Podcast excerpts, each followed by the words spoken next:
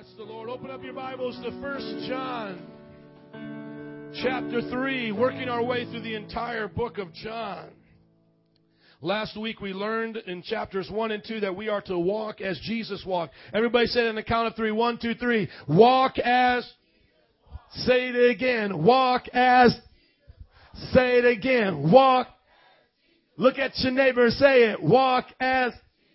Come on, walk as. And then we could like talk as Jesus talked, walk as Jesus walked, smile as Jesus smiled, jump as. Anybody liking that? Come on. Just having fun. It's all right to have fun in church. So we learned in chapters 1 and 2, we are to walk as Jesus walked. That's what we do. Now we're going to go through the rest of the book of John. Hopefully we can get to the end today. That's three chapters. If not, we'll go through at least two. And today's message is entitled Children of God. Everybody say that. One, two, three.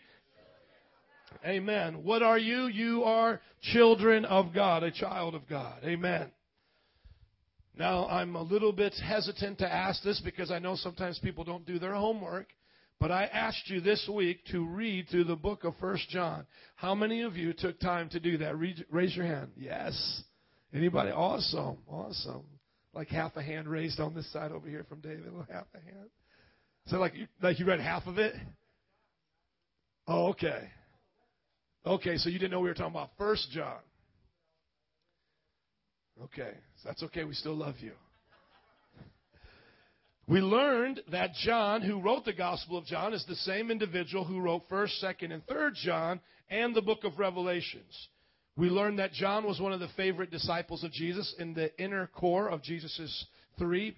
It was James, John, and Peter, or Peter, James, and John, is a way to remember a little easier. We learned that he talked more about love than any other of the uh, the Gospels. He talked more about Jesus' divinity than any other of the writers of the gospel. And yet, at the same time, when he writes his teaching letter, you have to understand the gospel is a narrative story of Jesus, and the epistle is a teaching letter. So when he writes this teaching letter, he not only talks more about love than Paul did and all of these other writers, but he talks more about people being liars and children of Satan. Come on, somebody, say amen. Don't get shy. It's tight, but it's Amen. If you read the words, you might be called a liar, a child of Satan, but hopefully you'll get converted to the truth. Amen. So what we learn about John is that he's the beloved, he's the pastor of love, he's radical, he's close to Jesus, and so he understands in such a great way the divinity and the character of Christ that when he writes about God, it's black and white. I mean, he just don't see it any other way. The way he looks at it is, hey, if you're going to represent the man I love, you better live really for him. If you're going to say you know him, you ought to walk as he walked, keep his commands. And so that's the important part of this book. Now, the chapters that we're getting into today is where John says some of the most like sweetest, gentlest, like awesomest parts of the whole Bible. These are the type of scriptures that some of them you're going to read right now that's just going to make you go, oh, God said that about me? Little old me? Yes. But then right after that, then it's going to get down with the get down. I mean, it's going to get down and dirty and nasty. It's going to get raw. You know what I'm saying? You just, you, you know, it might scare you a little bit. So you just got to buckle up. You all ready? Amen. Let's go in chapter 3, verse 1. Here's the good part. How great is the love the Father has lavished on us that we should be called children of God. And that is what we are. The reason the world does not know us is that it did not know him. Dear friends, now we are the children of God, and what will be has not yet been made known. But we shall be, or, but what, but we know that when he appears, we shall be like him. For we shall see him as he is. Everyone who has this hope in him purifies himself just as he is pure. Everybody just go, oh. See, God loves you. God has lavished his love on you. I have never understood lavish until I had my daughter. Now, I mean, the word lavish is like still a small word. I mean, I cannot stop loving her. I mean, it's just, mm, mm, mm, you know what I'm saying? Like I walk around with her and I'm just kissing her. I'm kissing her hand. I mean, I thought like I knew how to love my wife. You know what I'm saying? I mean, we got married. It was hallelujah, you know, and it was great. Amen. A lot of single people looking at me weird, but married people know what I'm talking about. Hallelujah. I mean, I loved my wife. I mean, but then the love that a father has for a child, I mean, it's deeper, it's stronger, it's pure. I mean, it's just the most strongest love. Any parent know what I'm talking about? Some of you like, just wait till they get a little bit older. That's okay. I'm going to love them then. Amen. And we'll pray for those of you who might be having a little trouble with that. But God looks at us as a father. First of all, we've got so used to that term that we don't even maybe know what it means. God the Father. But I want you to listen to this be defined again. God is the Father and you are the child. That means He cares about you. This is not a religion. This is not big old Allah is in heaven, and if you don't pray five times a day, He's going to strike you down and have somebody strap a bomb on their chest and blow themselves up in your house or something. This is not the God we serve. So often people want to take the scriptures of the hell of Christianity and throw it back in our face, but they never want to talk about this. You see, this is the foundation for every other teaching. He is love. He gives love. The reason why there's punishment is because sinners don't love Him back and they're God haters. So it's not that there is a hell because God is a hateful, angry person. There is a hell because people are hateful and angry and rebellious. So get the story straight. Amen? God is love. And, and literally, in the next few verses as we get to it today, you will hear it say, God is love. I mean, there's just no way around understanding that that's the principle. He's our Father. And so think about how a father feels about his children. If my child, you know, did the craziest thing, you know, uh, left out the iron, burned down the house, how many know I would still love that child? I would love that child with the belt in my hand. Hallelujah. But I would still love the child. Amen. Because I love him. I'm not going to spare the rod. I'm going to give him the rod whenever he needs it or she needs it. But think of it that way. No matter how crazy mankind is, he still loves us. John 3:16. For God, our Father, so loved the world that he gave his only begotten son, that whosoever believes in him shall not perish, but have eternal life. That's the story. That's what it's about. I want you to park there and just hear that today. God loves you. God loves you immensely. He lavishes His love on you. He loved you when you were a sinner. He's always had hopes that you would be his child. Always. He's always acted like a father towards you.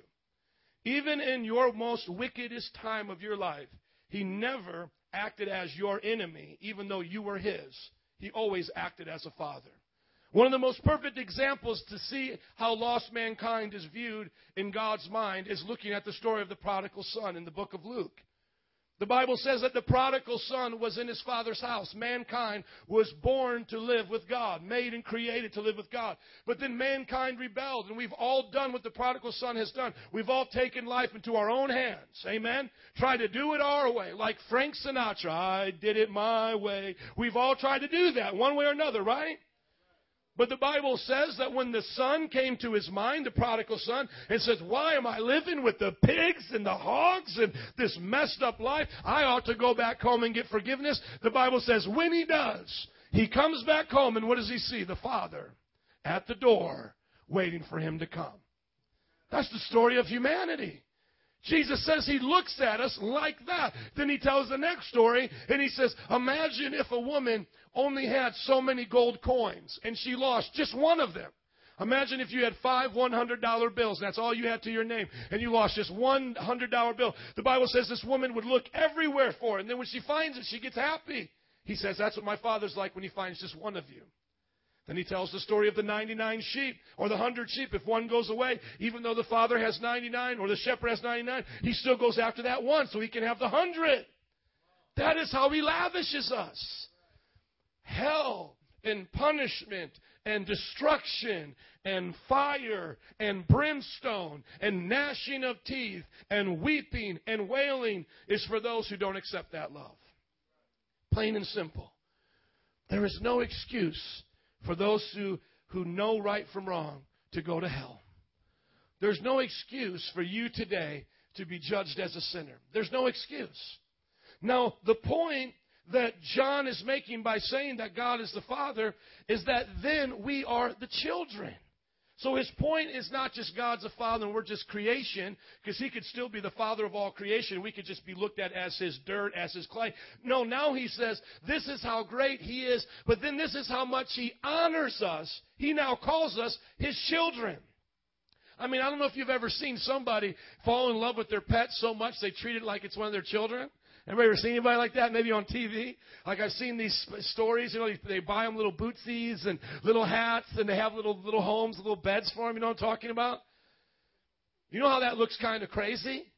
I bet you to the angels, when God wanted to love man that way, it looked kind of crazy, because not even the angels are called the children of God. The angels are not even given that privilege. And here God makes dirt. He, he takes clay and he makes man and he says, That's my child. Look how profound that is. You see, that's how much he loves us. That we're, we're just, we're here with dirt. You know, when, when the spirit passes out of the body, we, we put it in the grave, and a hundred years later, it's just dust. Blow it all away. The bones go away, the brain goes away. And he looks at this creation, body, soul, and spirit, what he made, and he says, I love you. When you're on this earth, you're my child. You're not just a pile of dirt. You're not just a, a, a pile of, of wasted garbage or whatever, you know, whatever we could look at ourselves as. You know, we're, we're special. You know, I know if I put a pile of dirt in front of you and you, or, or, you know, if somebody made a little person of dirt and then they said, that dirt is my child, we would think they were crazy. We would say, dirt's garbage. You know, you don't bring that in the house. You know, don't, like if you were out playing with sand at a beach, if your child tried to bring in their sand castle, you'd be like, that's crazy. But that's how much God is love is that God can make a creation like man out of the dirt of the earth, out of things we, we would walk on, spit on, not even think anything of. He can take it and make man the epic, um, the epitaph of his creation, the greatest part of his creation, and says, This is my child. This is who I love. This is what I'm about. And then, I mean, the story doesn't even end there. We're talking father and child now. But then man sins. This pile of dirt spits in God's face begins to break his heart, commit murder. Look at the times in Noah, why God had to send a flood. They were having incest, they were raping, they were violent. And yet he doesn't destroy the race, the human race. He could have destroyed it and said, I'm going to make the Klingon race now, you know? But he says, No, I'll spare them. And then I'll send my own son to die for them. That's how much the Father loves us. Think about that. I mean, this, this example can get so outlandish that you can't even understand it anymore. I mean, imagine the pile of dirt and your child saying, I want to die for that pile of dirt. I mean, it's one thing for them to take that pile of dirt and put it in their house, your house. I mean, that's just crazy right there. But then for them to say, I want to die, like be tortured, be whipped and beaten for that right there. You, would, you, you just couldn't even get it. And that's why the Bible says no one can even understand the height of God's love book of Ephesians. You, if you really try to start comprehending this, you, you will never reach the height of how high it goes, how much He loves us. Bible says you'll never understand the depth of how far He went down for you and I. We'll never understand how the great God of heaven sent His Son to die for the dirt of this earth. He, we, we couldn't even understand. We'll spend our lifetime understand. We'll spend heaven understand. And then the Bible says the breath. Nobody know the, the breath. Nobody knows the height, the depth, nor the breadth for the love God has given to us. John says He is our Father. We are His children, and He has lavished his love on us. Now, does that verse mean a little bit more to you now that you've got some understanding? That's what Jesus is wanting you to know. He's lavished His love on you. He's poured it on you. There is nothing good in heaven that He has not already given you. There's nothing more He can do for you. He has done everything for the human race. There, there, all that can be done has been done for you and I. He has lavished His love on us. Now you're ready for verse 4. Amen? Up and down. Everyone who sins breaks the law. See, I told you John didn't play because he loved Jesus. Amen. Now look at it. He says, Everyone who sins breaks the law. See, you can't talk about one without the other. In fact, sin is lawlessness. But you know that he appeared so that he may take away our sins, and in him is no sin. No one who lives in sin, no one who lives in him keeps on sinning. No one who continues to sin has either seen him or known him.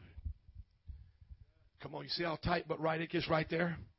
See, he ain't playing. He's saying, man, God loves you. He pours out his spirit upon you. He lavishes you with his love. He sent his son to die for you. You have the Father, Son, the Holy Spirit. God loving you. You have everything that you need. You, you are going to be blessed in heaven. You'll be in heaven things you can't even imagine right now. And here he begins to teach us. This is what it means to, to the person hearing all this. This is what it means to us is you don't sin anymore. That's your part. That's what you do. You see, because this little clay can do what it wants.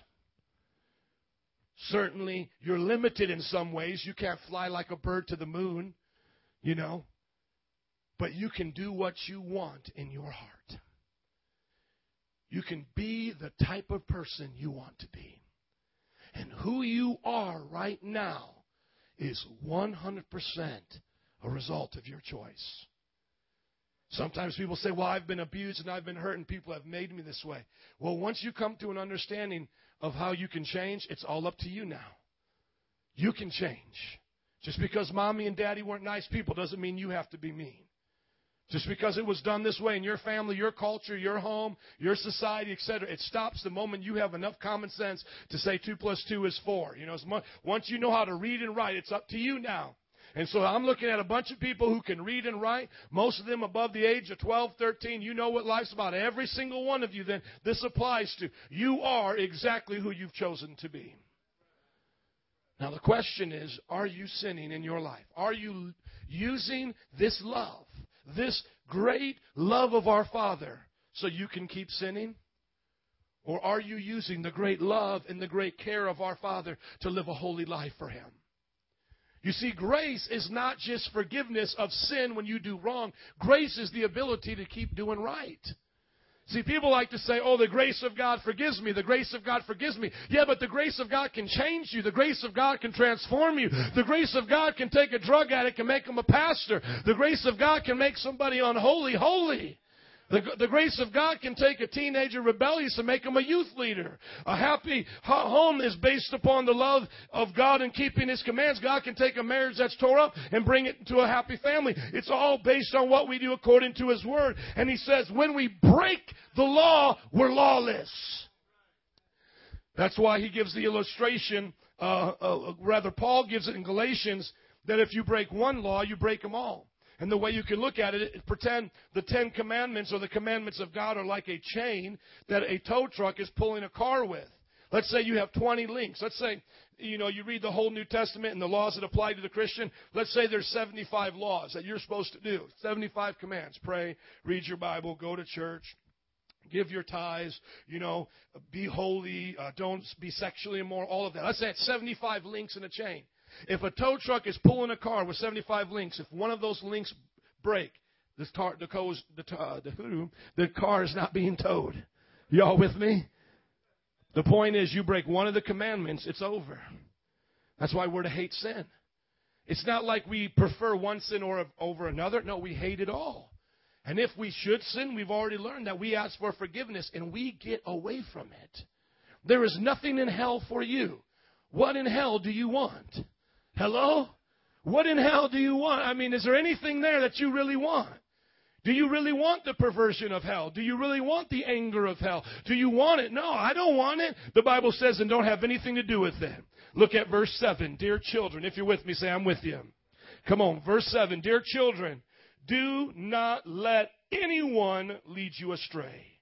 I've just got to pause right there and just say this so clearly almost with tears coming down my eyes. And I wish I could. If I could fake it to make it, I would right now. A little tear.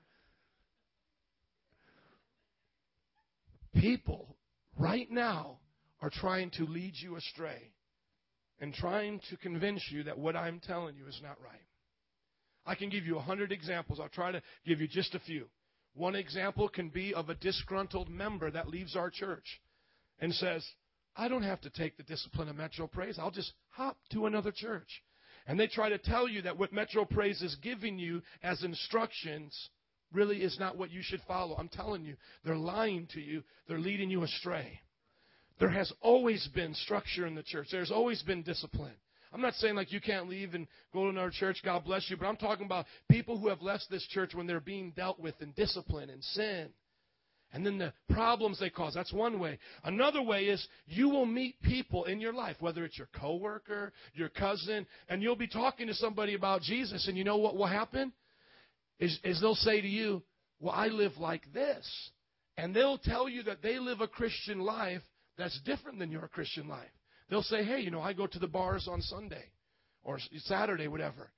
And you'll be like, really? I mean, my pastor said that, you know, the Bible teaches that's wrong. No, no. I mean, no, it's, it's actually kind of fun. I mean, I don't really get drunk. I just hang out. And people will try to lead you astray. There's, and the third example would be from pastors, from leaders. There's churches and organizations that make their living off of you sinning and, uh, and confession. How many know I'm talking about? That guy sits in that confessional booth because you're going to come and tell him his whole job is to be there for you to confess sins. And they're never expecting you in that place to really stop sinning. All they're doing is just getting you in the rat race. You sin, I forgive you, I have a job, you have a job. You're the sinner, I'm the priest. Or better yet, in Protestantism, they're the book reader, uh, the book writers. You're the book reader. They keep trying to bribe you with their books and their televangelism and their different ministries, and it's not transforming your life. Look at what it says. Dear children, do not let anyone lead you astray. He who does what is right is righteous, just as he is righteous. He who does what is sinful is of the devil. Oh, come on. Because the devil has been sinning from the beginning. The reason the Son of God appeared was to destroy the devil's work. No one who is born of God will continue to sin because God's seed remains in him. He cannot go on sinning because he has been born of God. This is how we know who the children of God are and who the children of the devil are. Anyone who does not do what is right is not a child of God, nor is anyone who does not love his brother. If you believe it, say amen. That's the Bible. That's the same Bible that just said God loves you and lavishes his love on you because John knew the moment people heard that, they were all going to say, hey, we're the children of God. Everything's fine. Everything's okay. I can live however I want. And then, nope, right down, just a few verses down, he says there's two people on this planet, not just children of God, but there's also children of the devil. Just, just, just before you thought, well, everybody's a child of God. No, no, no, no. It didn't say everybody was a child of God. It said that everybody had a father. They had the potential of having a father, that he would be a father to all of them. In the prodigal son, when the son was gone and came back, the father says this, my son which was now dead is alive. Because when that son left his father's home and spent all of his inheritance, he was no longer in any covenant with his father. This idea that you can be once saved, always saved is a lie. This idea that you can just call on the name of Jesus and get salvation like it's a flu shot. Hey, have you been saved? Yeah, I got mine right here. You know, like 20 years later. Hey, are you saved? Yeah, I got mine back 20 years ago. No, salvation is a relationship every day with Jesus. And if you're not living like Jesus today, I don't care how many times you spoke in tongues yesterday, how many times you went to church, all of those different things, you are a child of the devil. Now that's the truth, man, and I gotta teach you the truth because John said people are trying to lead you astray. Now, at the same time, we don't have to be afraid, like, have I lost my salvation? I, I, I sinned, I lusted today. Is my salvation gone? I got to check. Is it still there? No. There's a balance. The balance is when I sin, I can be forgiven, but I better not keep on sinning. I better not keep that habit. I better not let the habit of lust get in my life. I better not let the habit of anger and rage and drunkenness. If I were to sin, God forgive me. I never want to do it again, but I should not let that habit come because if I do, if I keep on sinning, then I'm a child of God. Is it tight? But it's right. Come on. If you're there, say amen. amen. Uh, come on. You can say, oh my, oh me, but just say amen. Amen. I mean, it's right, isn't it? I mean, it's right there. I remember I was talking to a woman yesterday who was a Unitarian, and she was saying it's wrong to judge people. And I'm sure many of you have heard that same thing. Oh, don't judge me. It's wrong to judge me, etc. You know, don't don't tell me I'm not going to heaven. Right here, John told you to do it. He said, "This is how we know who the children of God are." You better know who a child of God is, people. Hello? All my single people, you better know who a child of God is before you marry them. Come on, let me get an amen for that. I mean, you better know who you're marrying. Amen. You better know you're going to spend the rest of your life with. You know, and those of you making friends in the world and going out on your job and doing things, you better be careful about how you make friends with people. You better know how much you should share with people who are not Christians because they can turn their back on you, use you, and abuse you. Come on, you better learn to know who to trust, and that's the children of God. And if they don't act right, you know, then we correct and re- rebuke. But I'm telling you, children of God are going to be the best people to marry, the best mothers and fathers. They're going to be the best friends, the best co-workers, the best leaders and mentors, the best children's workers and helpers, the best construction workers, the best policemen. You better know who they are and get around them. This idea that we're not supposed to judge people is so retarded. I mean, don't even make any sense. The woman who said that to me, I said, well, do you get judged on your job according to what you do and how you get paid? Oh, yeah, but that's my job. I said, well, this is our job to make sure people get to heaven. I mean, I'm not trying to hurt you. I'm just trying to help you get to heaven. I'm sorry if you wanted to go to hell and you didn't want to get a little checkup today, but I got to give you the checkup from the neck up. Come on, I want you to get to heaven. People get mad at us like we're trying to do something bad. I could see if I was trying to send them to hell, but I'm just trying to get them to heaven. You know what? If people get mad at you and, and they act all crazy, don't let them turn you, uh, don't let them uh, bring you down and, and turn uh, your love away. Keep giving them your love. Because we gotta love the unlovable. We gotta touch the untouchable. We gotta go after them because we're trying to get them to heaven. Amen?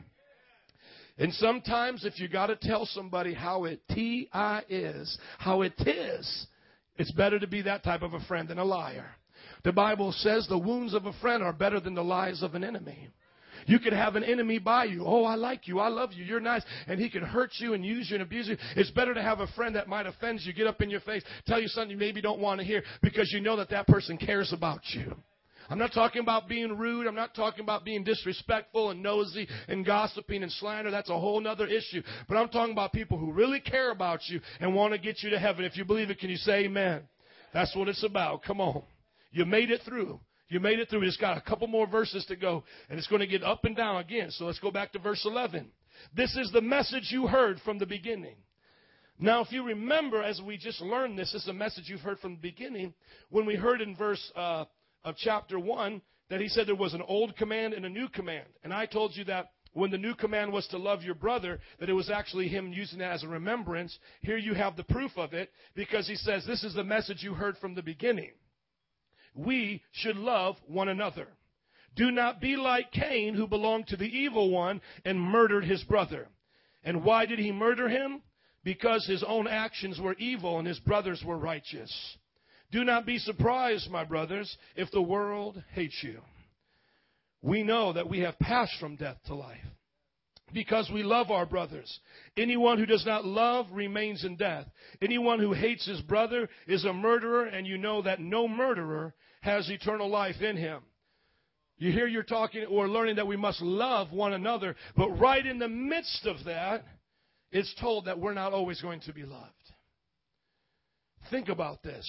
We're loving the community, teaching them about Jesus, but they sometimes hate us, don't they? Why do they hate us? Because we're doing what's right. I was watching some of the YouTube videos and I was seeing how the gay community reacted in California when they weren't allowed to have their right to marry. You know, they try to promote themselves like they're just families. And, you know, you know, Adam and Steve, they're hanging out with their little kid. And it's like, we're just like you, you know, but it's two dads, you know. And they write these little children's books, you know, the two princes, you know. And, and they try to appear like they're so lovey-dovey. Next time they have that vote, they need to play the videos that happened after they didn't get their way. They had riots in front of churches. They vandalized the churches. You know why they hate us? Because we keep saying it's wrong.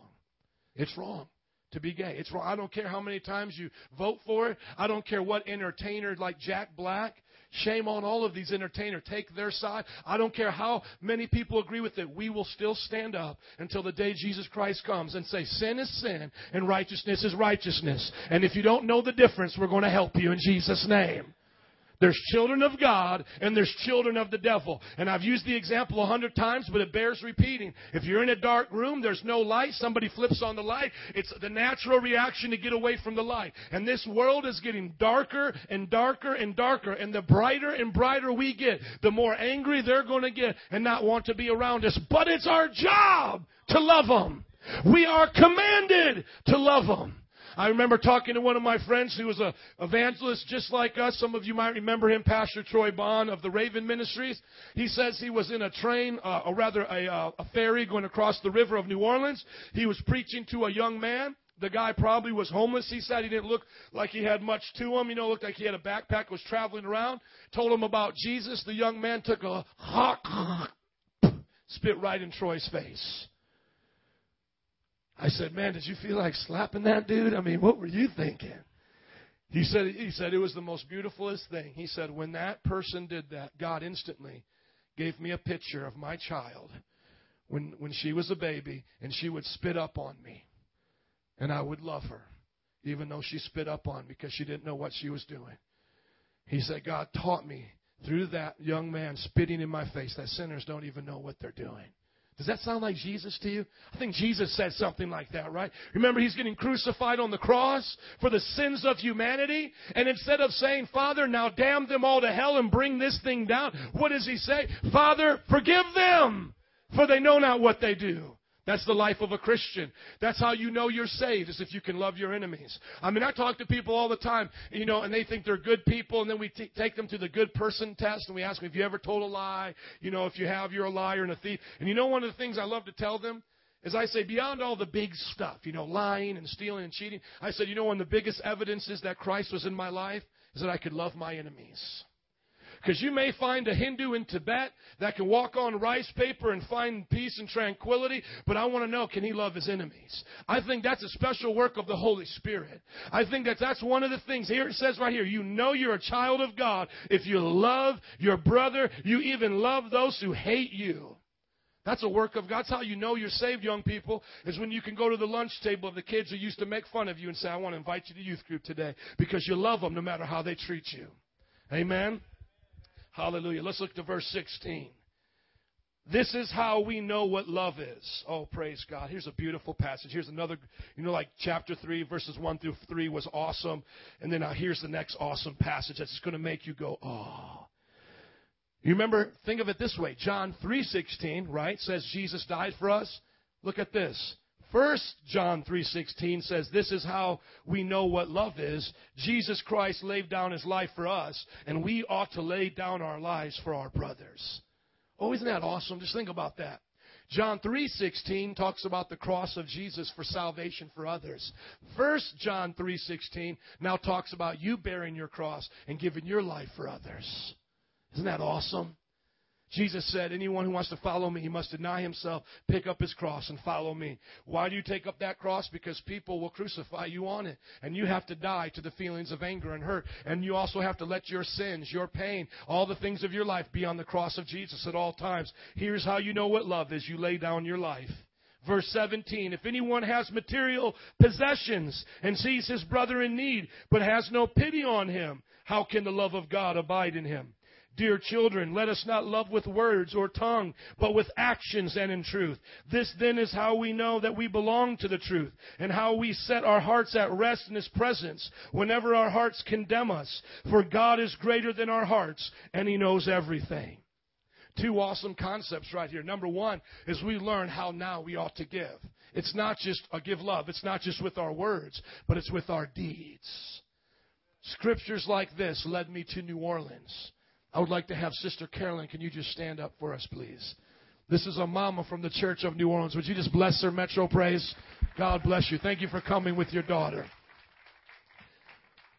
I had no business being in the Callio projects except for Christ. Am I right?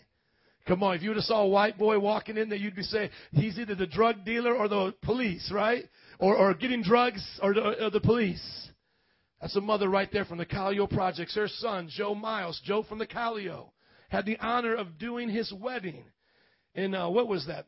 Virginia, way up in Virginia. You know how I met Joe from the Calio? Because God told me to leave Fort Wayne, Indiana, and go to the projects of New Orleans. I could stand up all day in Fort Wayne, Indiana, and say, "I love people. I love people." But was I willing to give my life for people? That's the proof right there. Thank you for coming today. Give our lives for people. Who are you giving your life for? Look at it again. See, it gets quiet when I start talking like this, huh? Oh, come on, it's tight, but it's right. Anyone who has material possessions and sees his brother in need but has no pity on him has no love of God. How can the love of God be in him? Dear children, let us not love with words or tongue, but with actions and truth. I want to challenge every single person in this, in this church to give your life away. To give your life away to serve others. To find people that you can spend your life with. Joe had hardly anybody he could look up to. Am I telling the truth, sister? Amen. And Joe today is a grown man. Is he about 26? 23 years old. Has a beautiful wife and a child on the way. Amen. And you know how I met Joe? I met Joe being in the projects of New Orleans. I came to Joe and I said, Whatever I have, I'm going to give you. I gave him a computer. I helped him in every way I could. Not that I was better than Joe, not that his mother didn't love him. It was that God wanted us to help him. Now, God wants you to help others. I am where I am today because Brother Anthony helped me and he gave his life and things to me. Who are you giving your life away to? Who are you discipling right now? Who are you taking into your home like Ish and Robin are doing the bridge? Who are you saying, hey, come on over and hang out. Let's, let's spend time together. It's on me. Here's a meal. Young people, you have the greatest opportunity in your high schools to go up to other lunch tables to the people that get picked on, to the girls that aren't so pretty, to the ones that are considered nerds, and you can love on them and give them friendship. Jesus says, that's how you know, or John says, that's how you know a child of God. Right there, bam. They give their life away. They give their material possessions away. They do it for others. They love people. Amen? I thank God for the stories that I have from New Orleans, but that didn't just stop in New Orleans. It's happening right now. That's what brought us to the Ohio Park. That's what stand, stand, out, stand out here in the front here. That's what now drives our ministers to do all that they're doing. And I want everybody to do it. If you want to give your life away, say amen. Amen. And the second thing that we learn in that passage, and here's a beautiful thing, and many people don't catch it in the, in the passage, is that at times your heart will condemn you and you won't feel like you're saved. Sometimes in life, you don't always feel like you're, you're saved. Sometimes you don't always feel the emotions of Christianity. But the unique thing is, is that John says, do you know what gives you confidence in those days when you're saying, I don't really feel it? Is the love you're giving away to other people. I want you to think about that. I'm going to tell you a story, and I want you to think about what that means. When I was pastoring at another church and I resigned and I was going through my hardships, do you know what? I didn't feel like I was a Christian. I didn't have the feelings of happiness. I didn't have the feelings. Matter of fact, I was feeling sad. I was feeling depressed. I was like, man, you know, people over there were backbiting me and things were falling apart. I didn't feel good. I mean, just when you talk about feelings, I didn't feel it. But I remember the Lord telling me before we even started our church, the Lord said, go out to Belmont and Clark and find a homeless person, start buying them food. Just give it away. And I remember one day I was out there and there was these homeless teenagers, about eight of them. And they said they were hungry. And I said, dude, I'm going to take you guys all out for pizza. And I took them all out for pizza. And I remember that day feeling so much love of God, so much confidence. Do you know why? It's because I was loving other people. when I didn't feel like I was right, when I didn't feel the goosebumps of Christianity, and I gave my life away, that brought back the confidence, the feeling of love again. There's a, there's, a, there's a part of this that people never understand. When I talk to people and they're feeling discouraged in Christianity and they're not feeling it and they said it's getting boring, worship services are too long, this and that, I can always trace back to what are they doing for others. Because if you stay serving people, if you stay evangelizing, if you stay opening up your home, if you stay loving people on the days when you're not feeling it, you'll feel it through the love you give others and God will then bless you and say, that's how I'm going to do it. That's a deep thought. I hope somebody got it there. Amen. Verse 21. Dear friends, if our hearts do not condemn us, we have confidence before God. So it's awesome to obviously not feel condemned because you should know that you're saved. And we receive from him anything we ask because we obey his commands and do what please him. And this is his command to believe in the name of his Son, Jesus Christ, and to love one another as he has commanded us. Those who obey his commands live in him and he in them. And this is how we know that he lives in us. We know it by the Spirit he gave us. Would you stand up with me, please? There's no way I'm going through chapter 4 today. Oh, praise God, from whom all blessings flow. Praise God, all people below, creatures. Are you giving your life away? Are you a child of God or a child of the devil? If you're confused, ask somebody around you today after service, Who am I? Husbands, ask your wives. Wives, ask your husbands. Youth, ask your youth pastor. You should know who you are and live giving your life away. The last part of this chapter is such a beautiful verse. Uh, Rachel, would you come, please? It says that when we're in this relationship, we have confidence that whatever we ask from the Lord, He gives to us. You see, there's this catch 22 in prayer a lot of people don't understand. I'll meet people on the streets and they'll say, Hey, I used to be a Christian, but then some tragedy happened in my life and God wasn't there, and now I just don't really believe in Him. The answer to prayer is connected to the will of God. Do you know that it's His will that people go home to be with Him? That life doesn't live forever. God has an appointed time for every man to die. So, number one, people were praying for something that, that God was not going to do according to His will. Especially like if they lose somebody, tragedy, you understand? Or another thing, somebody will have just pain or, or problems in their life, and they'll say, I'm praying, but I'm not getting any answers. And I want to make sure I say this the right way because I'm not saying that every person doesn't get answers because they're not living right, but I really want you to get the lesson here. A lot of times people may be in pain, they may be hurting, but they're still not keeping God's commands and they're not going to get the answer. I mean, that's hard to tell somebody, I know. I mean, you talk to a kid that's had a bum life, you know, maybe his dad was an alcoholic, and he says, "Man, I hate God. I cried, I, you know, I cried out to him when my dad was beating my mom, but he didn't come to me." But listen, the catch-22 with prayer isn't it's not a wish list; it's a benefit of children, and children do the will of their father. And so that's why when I talk to people like that who are struggling, who are saying, man, I really need some answers to prayer, what's the secret? The secret to having answers to prayer is being a child of God, pleasing your Father. I'm not saying every one of my prayers gets answered. I think the ones that don't probably have to do with His will. It's not according to His will. But I can say this that I have sure seen a lot of prayers answered. I've seen prayers answered, and it's the confidence the Bible says that you and I can have because we're His children. I mean, there's been days that have been hard. I mean, it's hard being a Christian. It's hard living life. There's times when people will treat you bad. There's times when you don't have money. There's times when, you know, you, you don't feel good. Well, the confidence that you and I get to have according to the scripture, it says we have confidence before God. We receive anything we ask because we obey His commands and we do what pleases Him. I remember on those days that I was hurting the most, calling out to God and receiving answers. And it was because I was a faithful servant. I was a faithful child. I remember my friend Justin just two weeks ago, he lost his father, had to come up to Illinois to bury him. And I was on the phone comforting him, and I went to the funeral. But when I was on the phone, I shared with him what I learned, you know, from this scripture right here. I said, Brother, listen, man, when I lost my sister, I didn't have time to pray and repent and get my life right. I just fell on my knees and I needed his help then, right now, you know? See, that's the problem. Sometimes people wait for tragedy to get their life right.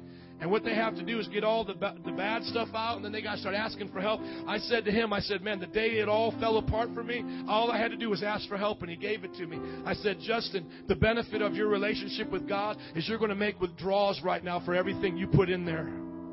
See, some of y'all don't get that. See, some of y'all don't understand. Every time you're praying, you're making deposits in heaven. Every time on a good day, you just got paid, you know, you set down your paycheck and you make a time to be with God for an hour, you're making deposits into heaven. You're making deposits up into God's kingdom. So when those days come that you need something and the paycheck's not there, all you got to do is ask, Lord, I need you. Bam, it's right there. Because you've been making deposits. You've been getting close to God. Hello? I mean, we're not talking about that friend that just calls you up when they need something. I mean, how much do you appreciate that person? It's the same way with heaven. God's not into the one that just comes on the, the day of tragedy, even though He still is gracious. If they cry out, they'll be forgiven. But God's looking for people that have a relationship with Him so that when they're in need, He can bless them and get it to them quickly. Bam, you got it. Do you have that type of relationship with God where you and Him are this close? Come on. Are you and Him this close? Because that's what He wants. I remember there was a story one time of a of a man praying for his best friend. And he would go into his tool shed. And he would be in his tool shed and he would be working. And then he would take time to intercede. You know, that would be his private time. He would kind of do a little hobby of his tool, whatever he was making. Then he would pray. And he kept praying for his best friend. God save my best friend. God save my best friend. And he never saw him get saved, but he was confident that God was going to answer his prayer because he was a child of God. He loved God, and he knew if he kept asking God, God was going to do it. And one day, the friend called up and said, Hey, can I borrow some of your tools? And he said, Sure, just go in the tool shed and go get them. When he went in there, that friend went in there. God struck his heart, and he just began to weep and to cry. He gave his heart to Jesus and he called up his friend and he said, I gave my heart to God in your tool shed. It was the most craziest thing. I don't understand why I did it right there, but it just hit me all of a sudden. And he said, I've been praying for you in that tool shed. That's an example of setting up places of blessing in your life. You've got to keep praying over your job. Don't give up. Keep praying over your job. Set up a place of blessing there.